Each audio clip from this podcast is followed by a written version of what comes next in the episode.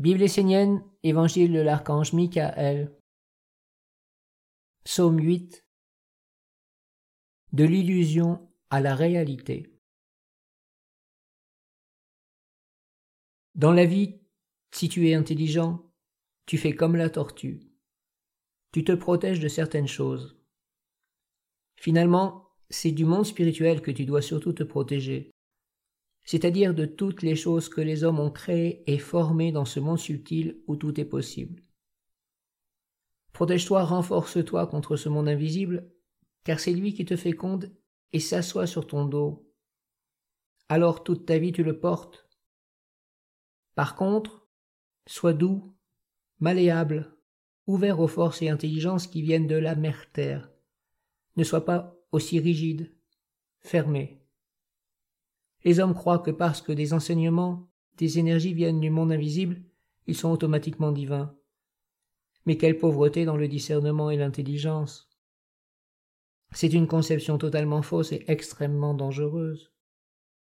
Ce qui vient de la terre est toujours vivant, vrai, et n'est pas créé par les hommes. Personne ne crée la terre. Par contre, les hommes créent un monde invisible à leur propre image. Alors sois doux, sois ouvert, sois dans l'échange conscient et harmonieux avec la terre. L'homme n'accepte pas ses conditions d'existence, et en fait, il ne s'accepte pas lui-même. Il ne veut pas vivre sur la terre et cherche désespérément autre chose. Pourtant, la vie supérieure passe par l'acceptation et l'harmonisation de la vie inférieure. Les forces de la terre qui, par amour, transforment tous les défauts et poisons de l'homme sans lui demander quoi que ce soit en retour, se sentent alors rejetées par lui. Cette situation ne pourra perdurer indéfiniment, car si la terre peut accepter beaucoup de choses, il arrivera un moment où l'homme devra se retrouver face à lui-même. La terre ne voudra plus chérir son enfant qui est indiscipliné, mal élevé et arrogant. Oui, la terre est une mère aimante qui fera tout pour son enfant, mais l'homme ne doit pas aller vers l'illusion.